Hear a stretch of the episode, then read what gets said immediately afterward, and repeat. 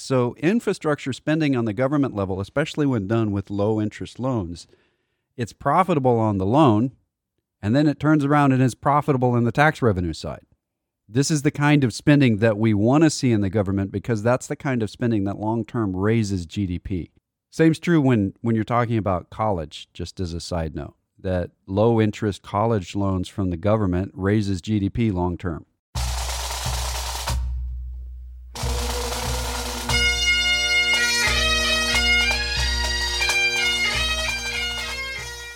Once more unto the breach, dear friends, else close the wall up with our English dead. Good morning again, ladies and gentlemen, boys and girls. Uh, welcome back to another second hour of the Personal Wealth Coach, as exciting or boring as you wish, according to your interests. Uh, I am Jake McClure, and on the line with me, I have Jeff McClure. Together, we are bald. We are also the Personal Wealth Coach. So, if you would like to join the conversation, we're talking about economics, we're talking about silliness in the market and not so silliness. We're going to talk some more uh, this hour on the bigger picture rather than focused in on one stock trading in a crazy way. Um, but if you have any questions, the email addresses in here are jeff at tpwc.com or jake at tpwc.com, as in the personal wealth coach. All right. So I took up the vast majority of last hour talking about one thing, and I know you had a lot of stuff to talk about. So I'm going to hand it over to you and take a back seat for a little bit. It's going to be hard to do since we're in different places, but I will let you do that. The the big news in the economy, obviously, was that the gross domestic product for the last year dropped by three and a half percent. That's the biggest drop since 1946.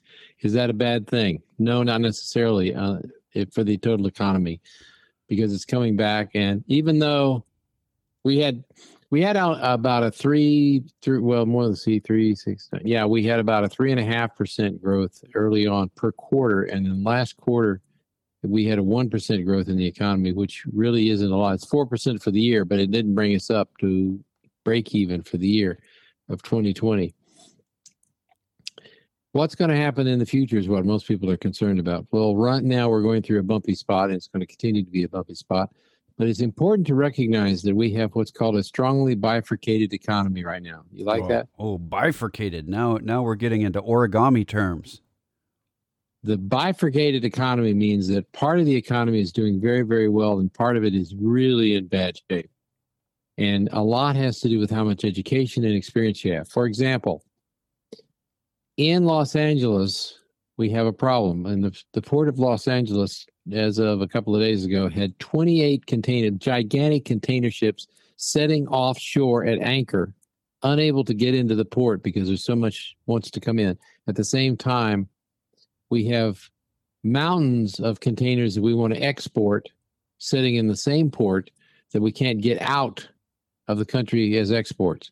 This is going on all across the country. Well, why is that? Well, for one thing, we talked about earlier that, well, I didn't talk about it earlier, but it's important to recognize the purchases of durable goods in the first in the fourth quarter was up 12% from a year earlier recreational vehicle sales jumped 21% housing investment jumped 14% we're buying a lot of physical objects in our economy right now now, that's important to recognize that a lot of those physical objects come from someplace else on the planet.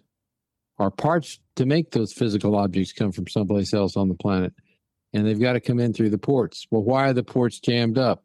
Well, for one thing, we've got record volume, but another one is there is a disease going on, a pandemic, and every time somebody gets COVID and was working with somebody else, then those those people go into quarantine for two weeks and there's enough sick people of the longshoremen that work in the ports and other people who work in the ports. There's enough people sick at any given moment that they don't have enough workers, but they like to hire some more. They love to hire some more, but it takes years of experience and apprenticeship to become an effective longshoreman or to operate those big cranes or to do all the things that we need to do in a complex society. The same thing is true all across the country right now. We'd, we'd love to build more houses. Housing prices are going up housing starts are going up, but we can't build as many houses as we'd like to build. We can't build as many houses as people want to buy. Why? Because there's a shortage of qualified electricians and plumbers, among others. we just don't have the workforce to build all the stuff we want to build. As a result, the people who are in these skilled jobs who have education are experiencing a boom. A lot of them are working from home right now if they're in clerical positions. Um, they're doing very, very well. They're seeing their pay go up, their hours go up. Uh, they're having a very good time with this. This isn't hurting them a bit. That's why they're out buying houses. That's where all the money's coming from to buy those durable goods and those SUVs. What is, but the other side of the market, the other side of the economy that's that's that we may not be seeing unless you're part of it, and most of the listeners of this radio program probably are not part of it, is the low skilled working population in the United States. The people who don't have extensive education, they don't have extensive uh, experience in a complex job. The waiters, the people who clean the hotels, the people who tend to things, the people who basically have low skilled jobs. Those are low productivity jobs, low skilled jobs. Then you can see this in the numbers showing up. We have a 6% lower labor force. The number of people employed in the United States right now is 6% lower than it was a year ago. 6% of the total labor force is a lot of people out of work. Uh, as a matter of fact, the the condition our economy is in is is worse than it was in 2008 when we were sliding and we were in the physically in the worst part of the what's called the Great Recession. So we got this bifurcated economy where a lot of people are out of work and a lot of people are experiencing uh, great, wonderful economic success at the same time. When have we seen that before? Can you guess when it is? Um, the late 1990s. No, actually, in the late 1990s, we had the maximum. We hit what at the time was considered to be full unemployment, full employment. Uh, not quite as much as we got in 2019, but we had almost everybody who wanted to find it, wanted to work, was working. I, I was answering a little bit sillily. Uh, so 19, 1920. So we're we're we're going back to this kind of echo. We talked last hour about the 1920s and how we're seeing a lot of similarities between then and now. Uh, in the early 1900s, we had exactly the same thing going on. The we had a pandemic in the 19 it was called, it's called the pandemic of 1918, but it was still going strong in 1920 and 21. Uh, and the effects of it didn't really hit until 1920 and 21. We had what was called the Forgotten Depression really wasn't a depression by the standards we use today. It was a recession, similar to the one we're in right now, if we're in a recession. The point is that the low skilled people lost their jobs and the high skilled people got promoted. And that happened for the rest of the decade. And we're probably going to see that for the rest of this decade. And we, it's something we need to address as a nation. I'm not sure how we're going to address it. education is probably the solution. But we have this we are we're seeing jobs being replaced by robots and by digitalization even as we speak. Uh then the other thing that's happening i mentioned this in in the in or we mentioned this in the uh, in the newsletter there's been a 14% drop in commercial real estate investment buying and improving the buildings that commercial operations use and there's been a 14% rise in residential investment. That's improving people's homes because people are, a lot of people are stuck at home. They have the cash coming in that they're not, and they're not spending it on things like going out to eat or going to the movies. And they're deciding that this is the time to add to their garage or build a new room onto their house or remodel their house. This is a tremendous economic boon. If you don't think it's going on, uh, just drive by Lowe's or Home Depot or look at the price of lumber in those places. It's I, I think the lumber's got gold thread in it or something as much as they're charging for it. They're they're combining it with electronics now so that the the two by fours all have processors to help them stand up. They're not doing anything, they just install them in there.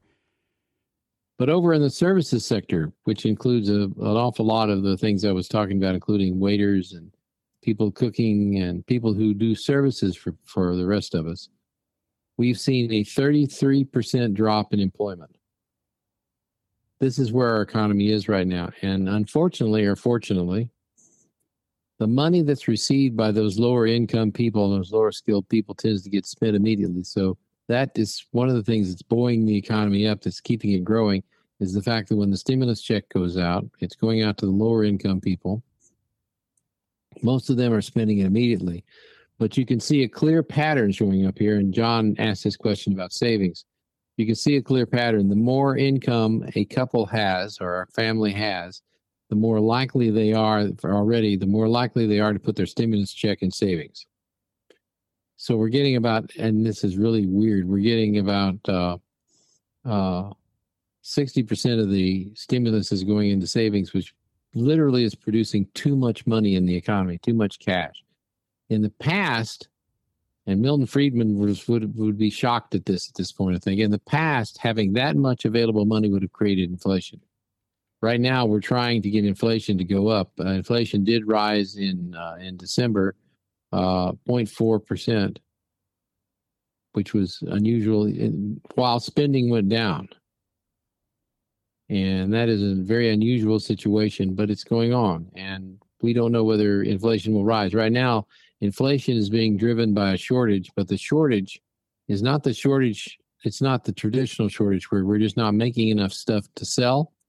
And so the price goes up, so the demand is higher than the supply. The shortages are coming out through logistics bottlenecks all over the country. It, we're getting logistics bottlenecks where we're just not getting enough. The stuff that's being made is just not getting to market at the speed it's being made. So we've got a really uh, interesting economy going on that we literally have not seen this type of force going on in the economy since the 1920s. We, and, and there's a strong argument, we're likely to repeat the roaring 20s. Agreed.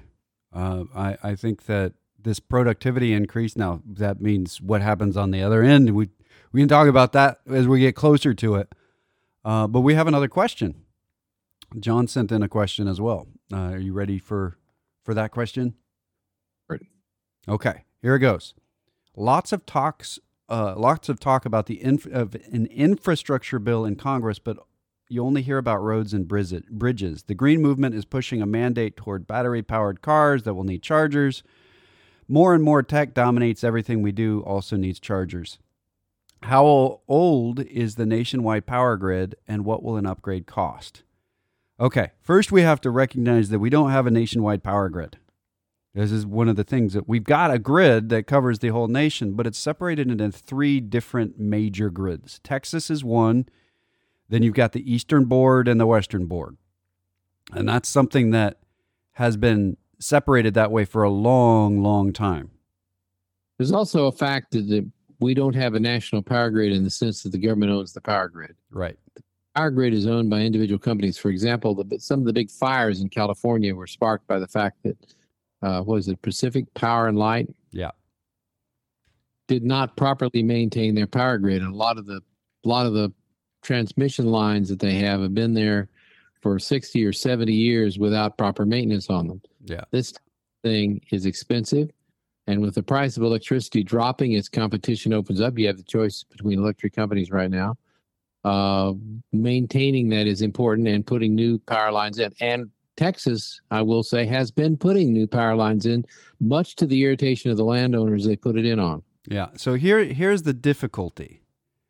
When we deregulate, well, let me answer the, the first question first. How old is it? What do we need to do? Uh, how old is the, the power grid?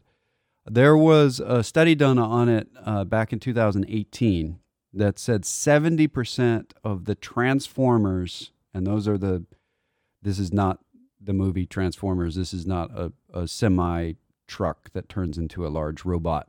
Uh, this is those uh, tub looking things, the cylindrical gray devices on the poles that you see, and sometimes they're much larger than that. 70% of those are 25 years or older.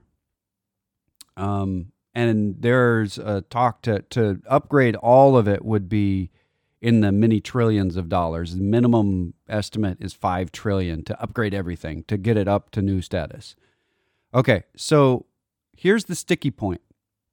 We're going to get into an area that is difficult because this is where this is one of my favorite types of areas where capitalism and socialism overlap. The power grid is not owned by the government, but the easement that is used to go across private com- property is technically a government asset. we don't have if if if we've deregulated and we have say say let's let's go to right after de- deregulation there were a lot of companies that piled into small markets and you could have 40 companies all all competing to provide you with power okay how did the power get to your house it got to your house using wires and there was only one wire that went to your house not 40 so the property that is the wire is held by one company generally across the country. And they're the ones that have to upgrade it. Across the country, the state. Uh, each area, each place where it is. So the the wire that goes to your house in Texas is owned by one company. Go ahead. On, that's Oncor in Texas. Oncor for our area. If you're in right. Austin, it's the city of Austin. So each area has its own kind of a monopolistic structure that's a holdover from before deregulation because you can't put 40 lines in there just in case one of them is the company you're using. You need one line. So that's the coordination issue. The company that owns the line is the one that has to upgrade it. But if your contract is changing regularly from company to company, it's hard to figure out who pays in in our area of Texas is Oncor. Who pays Oncor for the upgrade of the of the transformer? You were going to say something. Well, that's a, and it's a good it's a good point. Uh, some of the infrastructure we have that goes to the small towns and rural areas date back to the 1930s. Yeah. Why? Because in 1936, Congress passed the Rural Electrification Act, and President Roosevelt, by executive order, for, formed the Rural Electric, Electrification Administration. Up until then, a lot of farms and small towns didn't have electricity and didn't have reliable electricity if they had electricity. Why? Because it's not economically feasible, it's not profitable to run a long line out to a farm or run a long line out to a rural area where people live you're gonna have to charge them like three thousand dollars a month to run the power in their barn because you had to put in 14 miles of line and all those telephone poles. And it's still, by the way, not economically feasible to maintain those lines. It has there has to be some support from the government to do that. Otherwise, the electric company is just simply not going to do it, without unless they charge a tremendous amount of money, in which case many people couldn't afford it. It's kind of like the highway system. It is not the highway system doesn't work on a privatization basis. It's just too expensive to put highways everywhere. So we pay our taxes and we get highways everywhere. So so this is the weirdness about the power grid because you've just talked about two things that are really easy to separate out. The power grid is in deregulation looks a lot more like the railroads, which is to say private enterprise builds out the infrastructure and they either rent the easement from the government or some other arrangement is made. So back in the 1800s, when uh, the railroaders were coming through and burning people out and so on, and they were using eminent domain. Uh, uh, private corporations were using governmental eminent domain to seize property to put railroads through. Um, same thing happens with power lines. Private companies seize private property using eminent domain to put power lines through. When you're talking about a highway, it unless it's a toll road, it's generally a publicly owned asset that is using eminent domain to go through a farm. So the difference between the two is minor in, in, in what we've just said. It's major when it comes to deregulating and allowing competition into those spaces. So competition on the railroads, they have to have agreements because you can only one run one train on those tracks at a time unless they're going the same distance. This sounds like an SAT question, doesn't it? As if a train leaves the track coming from San Antonio and another one leaves the track coming from Dallas, at what point do they collide? That's the that's the question, and so it has to be coordinated. That means that you have to have uh, a governmental organization that helps to coordinate this stuff. We have that at the state level and sometimes at the county level when it comes to the power grid. So we need some simplification on how the power grid works before the infrastructure can even take off. There's another aspect. The Rural Electrification Act has had a host of amendments to it. Uh, and the last one was in 2014.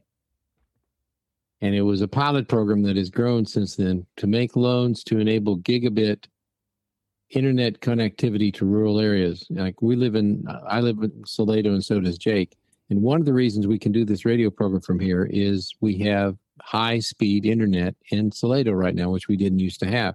And one of the reasons that we have high speed internet in Salado is 35 year, very low interest loans are available to companies that want to put in that type of operation in small towns like Salado. And is it why why did the government sponsor this and guarantee those loans? Well, very simply, it's good for the economy and it's good for the tax base, and ultimately, it's profitable for the government if people can work from wherever they are, and you need the internet to work. Right. So to put that in a different frame, our business in Salado, with its internet connection, is more productive and more profitable because we can look at things online at a high speed, which means if we're more profitable, we pay more taxes. The taxes get paid back. So, infrastructure spending on the government level, especially when done with low interest loans, it's profitable on the loan, and then it turns around and is profitable in the tax revenue side. This is the kind of spending that we want to see in the government because that's the kind of spending that long term raises GDP. Same's true when, when you're talking about college, just as a side note that low interest college loans from the government raises GDP long term. The other thing that raises GDP is availability of transportation. I was talking about the fact we have bottlenecks. And if you've driven up and down I 35, particularly on a late Friday or something, you've seen the bottlenecks that are occurring.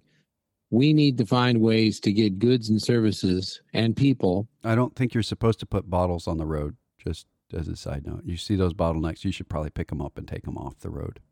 You're not supposed to stop on the interstate. Oh, oh, okay. All right, go ahead.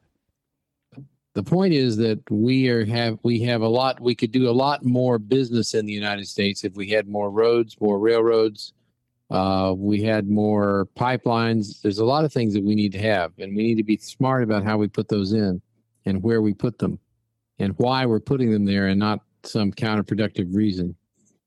Um, there's a lot there's a lot going on in the United States, and and we need you know if we're going to stay competitive, we need to get it. Let me give you an example here. I think is very important. General Motors made an announcement this last week that by 2035 they're going to be only manufacturing electric cars. No, that's that's not what they said. Zero emission cars. Okay, zero emission cars. So what is zero emissions? Not electric. Yeah, I guess you could have a, a hydrogen fuel cell. They have been researching that. Okay, but basically, we need right now in the United States, and we are deficient in this area. If you want to buy an electric car, there's a very limited number of places you can recharge it quickly. Very limited number. I think there's four in the local area in the Temple. There aren't any in Temple. I just looked them up on the map. Well, but the other side of that is you have one in your house as well. So you're recharging at the house. It's just when you're on a trip, where do you re- refuel? Where do you get more power? And the point is, China, for example, has them everywhere. They're they're as common as gas stations. Matter of fact, they're in the gas stations in China. And why why are they there? Because the government paid the money to put them there. Why did we get rural electrification? Uh, the the rural electrification teams that were actually employed by the federal government in the 1930s not only strung the lines out through the rural areas, they actually went into the houses, put in fuse boxes, and put a light in the ceiling of every room. That was the government doing it. And that's why we got rural electrification. And then the government turned around and made loans to made very, very low interest loans, lower than lower than inflation rate, guaranteed loans to telephone companies who would extend the telephone lines out to these rural areas. This is the kind of thing we're talking about. Now, of course, the big one right now is we have a tremendous number of bridges and highways in the United States that are in lousy shape. Texas, we're very fortunate because we use oil revenue to pay for our highways. But if you've ever driven Interstate 10 across the southern United States, there are some places in Louisiana where the effective speed limit is about 30 miles an hour because if you go any faster, the condition of the highway will wreck your car. And it wasn't that long ago, right here in in central Texas, that we had the oldest stretch of interstate highway in the country right here in in central Texas and it was causing accidents, it was causing logjam pileups of traffic, uh, long delays. All that slows down business activity. If you're ordering from Amazon and it takes longer to get to you because they've got to go through high traffic, then this is a logistical friction to doing business. It might be faster for you to drive somewhere and do business at an actual store. That would be bad for Amazon. So the it's bad for the store if their truck d- uh, deliveries are are late due to traffic. So I, I think w- everyone's in agreement that the infrastructure spending is a big deal. Uh, one part of John's comment here is the green movement is pushing a mandate toward battery powered cars. Um, they are pushing. They've been pushing that a long time, and I think what they'll they'll probably be try to put mandates on corporations the way they have in the past.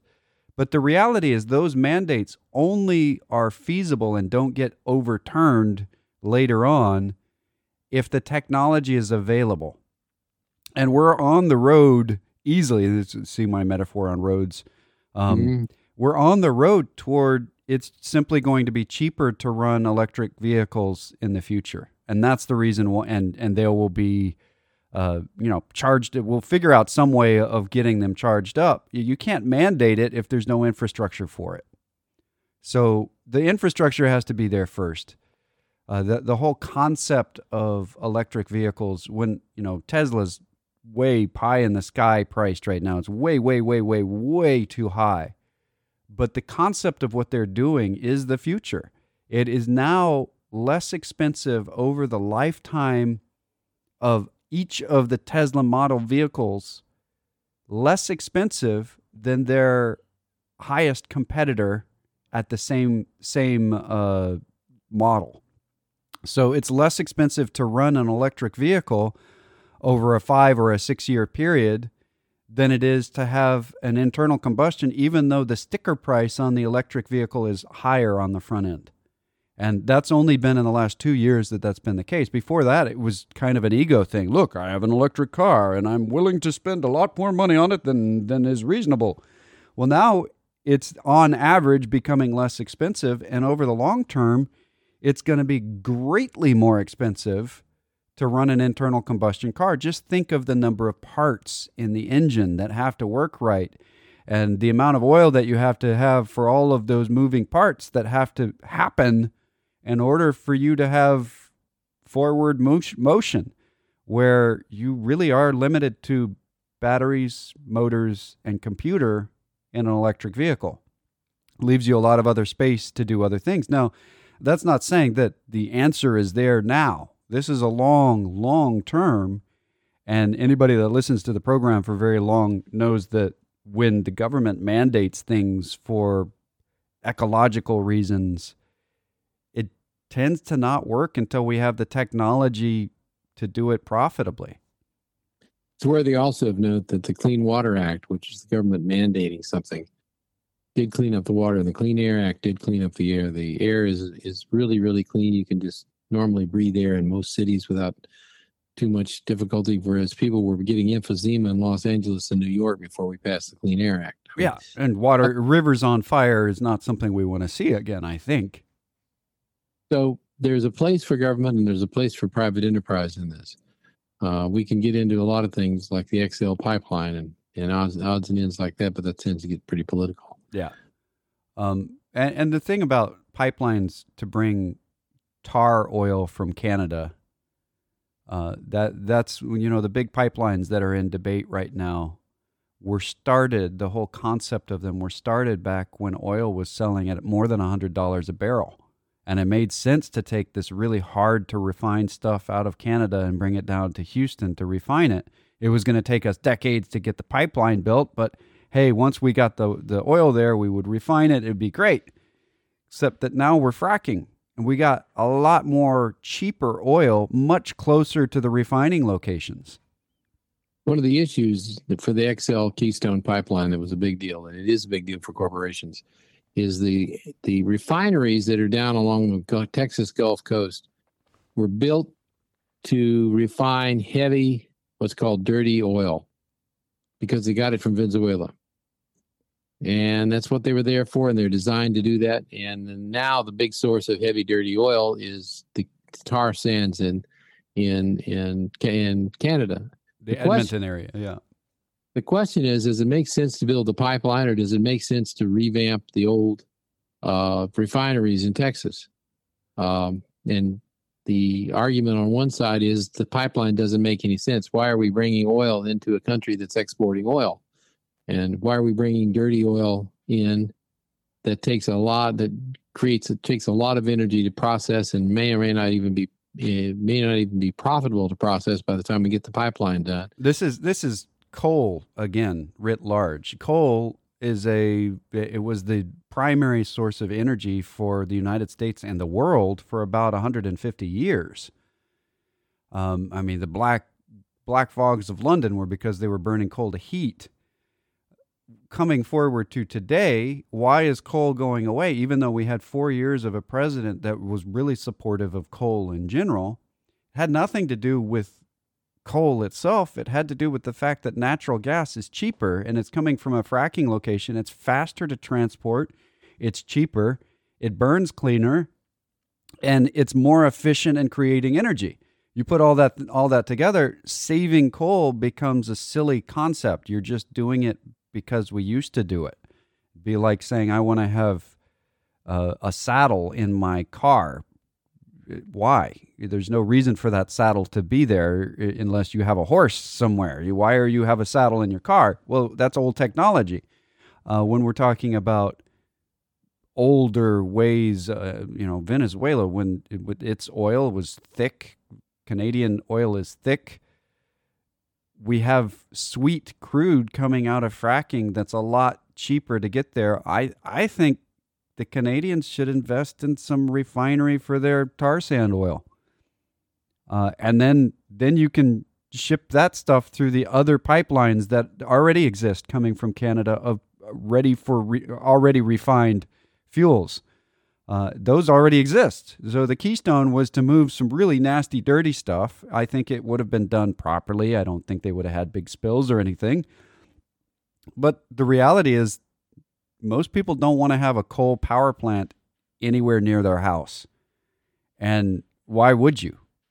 So, same's true with this kind of refinery. Why would you want to have oil coming through an area when it seems like it might be cheaper to change the whole concept of what's going on? I know a lot of people spent a lot of money on that pipeline and it looks like it's not going to work. That's no no bueno. I don't like that. I don't like that the government keeps changing its mind. It's like we have multiple personalities. Yes, I agree to that. No, I don't. Yes, I do. As we talk about Paris and climate change and Keystone pipelines, and yes, we have multiple personalities here in this particular country. There's also, there also is the how many pounds is the grill? Is it 600 pound grill or is it 800 pound grill? I think it depends on how angry it is. Well, there's there's a saying there's a something hundred pound gorilla in the room, and I don't remember which. Yeah, many. I, I think it's been called an eight hundred pound gorilla and a six hundred pound gorilla, but I don't think there's a regulatory body. There's no, as Al Gore would say, there was no controlling legal authority. you got that the, phrase. Anyway, the eight hundred pound gorilla in the room we haven't talked about, and that is the pandemic.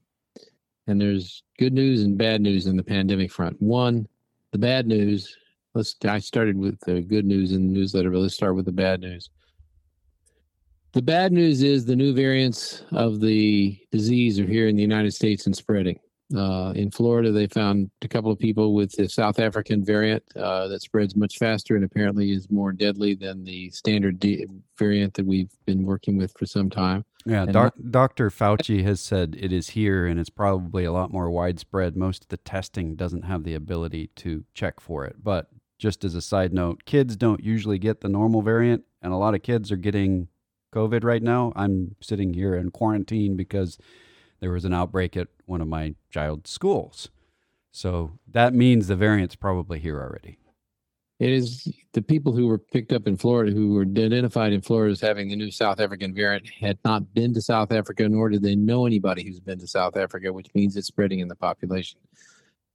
So we got we've got a much more contagious and probably more deadly. At least the UK is saying that the version that has popped up in the UK is 30 to 40% more deadly than the other one. But we also have vaccines coming out and about a million people a day. The problem with a million people a day, and maybe even a little more than a million people a day, is we have about 330 million people in the United States, which means that it's going to take us, at a million people a day, it would take us 330 days to vaccinate everyone.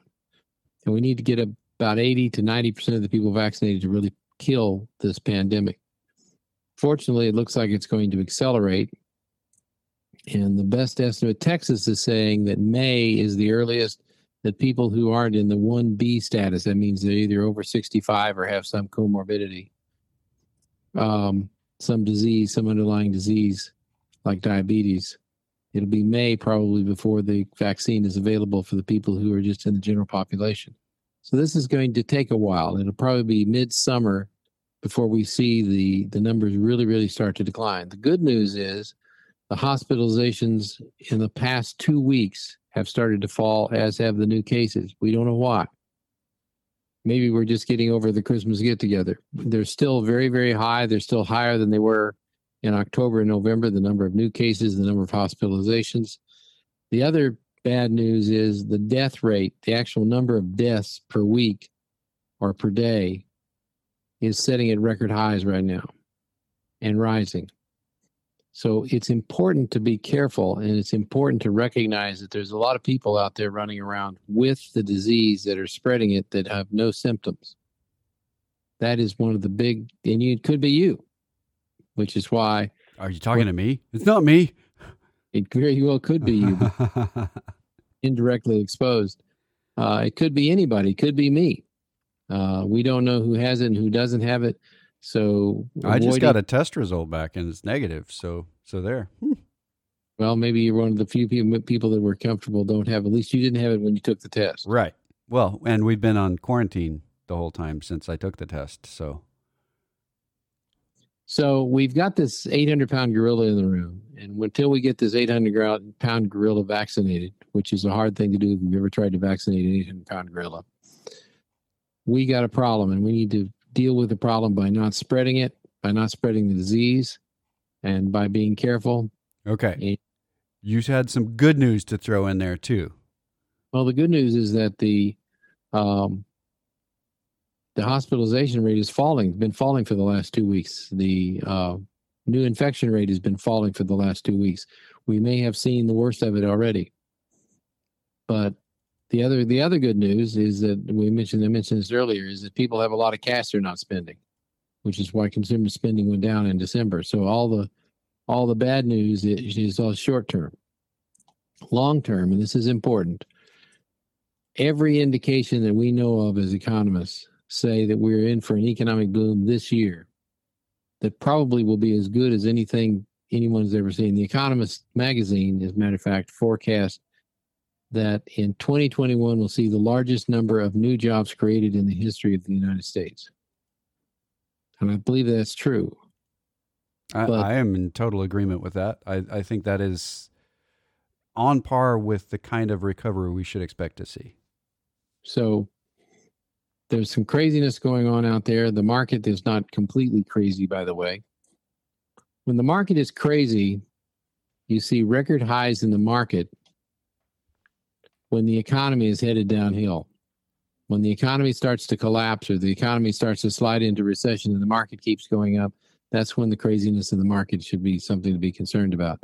What should you do about it? A well diversified portfolio. And if you don't know what that means, that doesn't mean a bunch of different stocks. That doesn't mean five stocks. It means having the recognition that the markets do go down and having the your portfolio structured so that if they do go down, you still got money available to you. Um, but if you'd like to join us with email, you can email directly Jeff at tpwc.com or Jake or both, Jake at tpwc.com. That's thepersonalwealthcoach.com. And we will be back on the other side with more of the Personal Wealth Coach.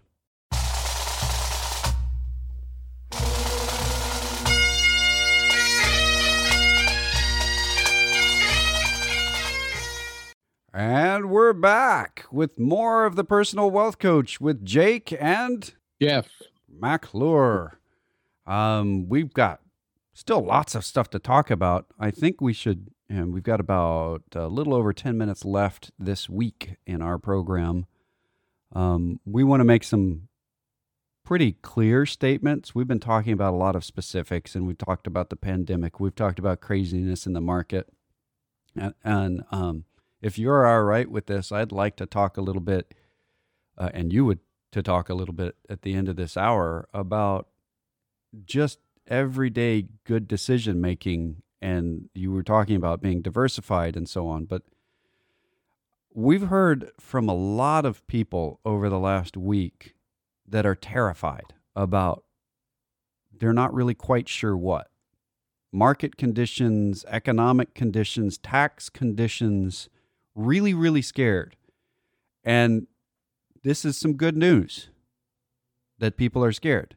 It's counterintuitive, but that generally means that we don't have a bad, bad experience about to happen because there's too many people looking for it right now. When it comes to the market, we have these little gauges. Two and a half weeks ago, I was getting people say, calling me up and saying, I need to get more aggressive. I need to get more aggressive. This last week, I've had a lot of people saying, let's get more conservative. Let's get more conservative. What that means is that we're still at probably at the beginning parts of the bull waning. So we are through a bull market. We've had a bull market since since March that is very unusual. It's a very fast bull market.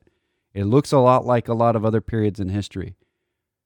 We may have inflation coming down the road. We may not. We may have, there's all these maybes out there.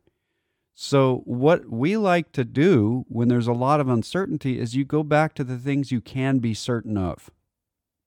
The things that you can be certain of knowing why you're invested in what you're invested in being well diversified, being in it for a long period of time and not watching it every day, making sure you have high quality investments and that you would know the reason why you would sell them before you buy them. I know those all seem weird because people, when they get into the market, they say, I have $1,000 to invest or I have $100,000 to invest or whatever the number is. I'm going to invest this money. And then they figure out where am I going to put the money? they don't really define for themselves why. They don't say, why am I putting it here? Is it well diversified? Am I structuring this to take make sure that I am not really just jumping in because there's a mania going on? Make sure that when you're investing that you're maintaining reserves. This is a good time to talk about it because a lot of people have more cash than they usually do. Maintain that when you're moving toward investment. Know that the market has downs uh, it, it does go down. It goes down regularly and has gone down throughout its history. It's also gone up throughout its history. And historically, it's gone up a lot more than it's gone down. But when we're really high, I tell people maintain reserves. If you have money for long term, Let's make it well diversified. We'll put the money in long term, but don't expect to make the kind of returns that we've seen since March on a regular basis unless you're willing to see a regular basis downturn of significant proportions in your por- portfolio. And I'm sure that was a mouthful. I'm sure you have more to add on this subject. Well, it's important to recognize that the way you get growth above zero, if you're willing to accept a below 0% growth, put the money in the bank.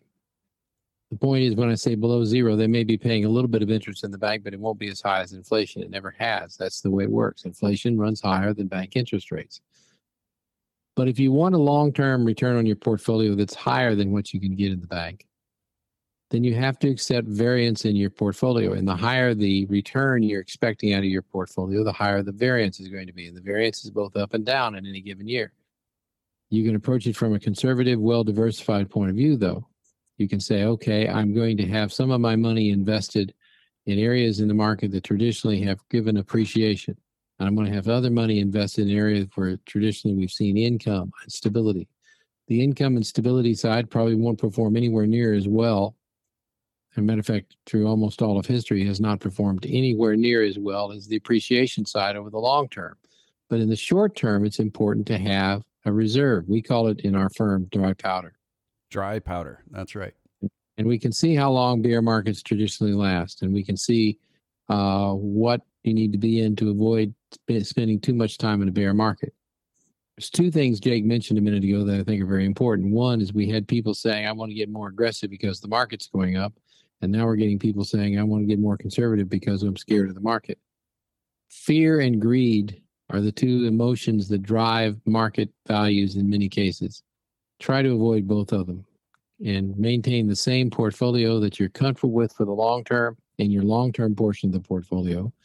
You should have a short term portion of the portfolio that says if the market were to do a 2000 50% drop in the S&P 500 or if it were to do something similar to it did in 2008 and 2009 I'm quite comfortable because I have enough in conservative positions that I can draw everything I need from my from my portfolio during the period of time the market likely is likely to be down. It it isn't an easy thing to do if you haven't studied it. We've studied it. We know what I think we know what we're doing. We all we can do is look at history. But it's important when we say well diversified to really have a well diversified portfolio that will protect you as well as give you some reasonable rate of return. Hopefully. Uh, there's no way of knowing the future. And this is one of those things we keep saying we study the past. We talked all last year and the year before about a possible and even likely, we predicted a recession for 2020. We did not predict a pandemic. We have been predicting a recession in 2020, what, for about five years now? Yeah, specifically to that year. We didn't know that there was a pandemic coming. This is a normal part of a growth cycle. We had a long recovery from the Great Recession. And those recoveries have hiccups and they stop for a while and then you get a recovery from that thing. That's what happens throughout history. So we were due for it and everything was lining up perfectly for us to get a recession in 2020 already. And then a pandemic hit. So it was a bigger recession than we expected. And then the market acted funny. So the market dropped crazily and then shot back up it's really not that funny. It's pretty normal behavior for the market coming into this type of very quick recession. Uh, we're still in recovery. We have not come, you know, we talk about Moody's back to normal index and the Moody's CNN back to normal index, and we're still at about 80% of what we were as far as overall uh, expectations of where we're going. We're in recovery, though. We are in the place where we're getting better that tends to be where bull markets start. We're we had a a, a bit of a, a, a strange start to this bull market because so much cash was dumped into the system, not just by the Federal Reserve, not just by the stimulus, uh, the multiple stimulus bills that have come through, but also because people have sold things that they didn't really need when they realized, hey, we may need cash and they bulked up their own savings. They stopped spending on things like the big trip to Europe that they had planned for 2020 and that was within their budget already.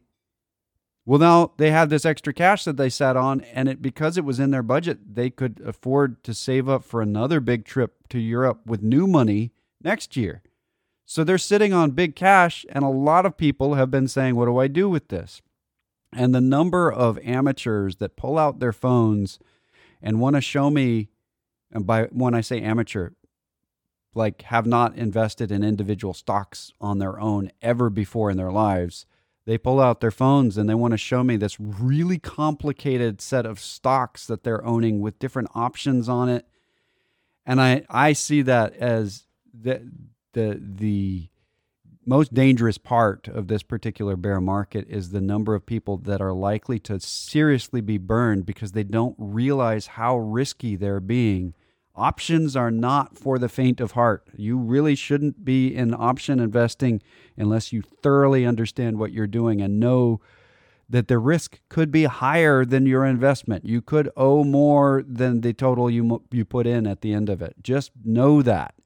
There's just I wish I could warn more on that subject. I don't want to kick the horse, but and the people that are doing it right now probably are not taking this warning seriously because they're like, "Well, I've made a lot of money doing this in the last few weeks." Ah, be careful because that money easy come, easy come, easy go. Don't put your kids' college money in there. There's a key here there's the stock market and there's speculation. They're different things. Very. People are afraid right now of the stock market because other people are speculating in the stock market. The fact that the, the stock market as a whole, stocks as a whole, can be conservative or they can be aggressive. And it can be speculative or it can be reasonable. We recommend reasonable. And if you don't know what reasonable is, if you haven't, if you can't give a clear definition of it, then you need some help and we're about out of time. Yes, we are. If you would like to talk to us off the air uh, on in our role as fiduciaries, we do give fiduciary investment advice to people of high net worth. Um, you can call us off the air. We have voicemail waiting locally at 254 947 1111. And you can reach that same voicemail during the weekend. During the weekday, we have real live people answering the phone. Uh, the the toll free number is 1 800 914 7526. That's 800 914 plan. You can go to our webpage, thepersonalwealthcoach.com or tpwc.com. You can sign up for our newsletter. You can see the link to the podcast. We've got podcasts going out all over the place. You can listen to recordings of the radio program going back lots of years. You can also contact us through the contact form or email us directly at Jeff or Jake at tpwc.com. Until next hour, this is or next week, this has been the Personal Wealth Coach.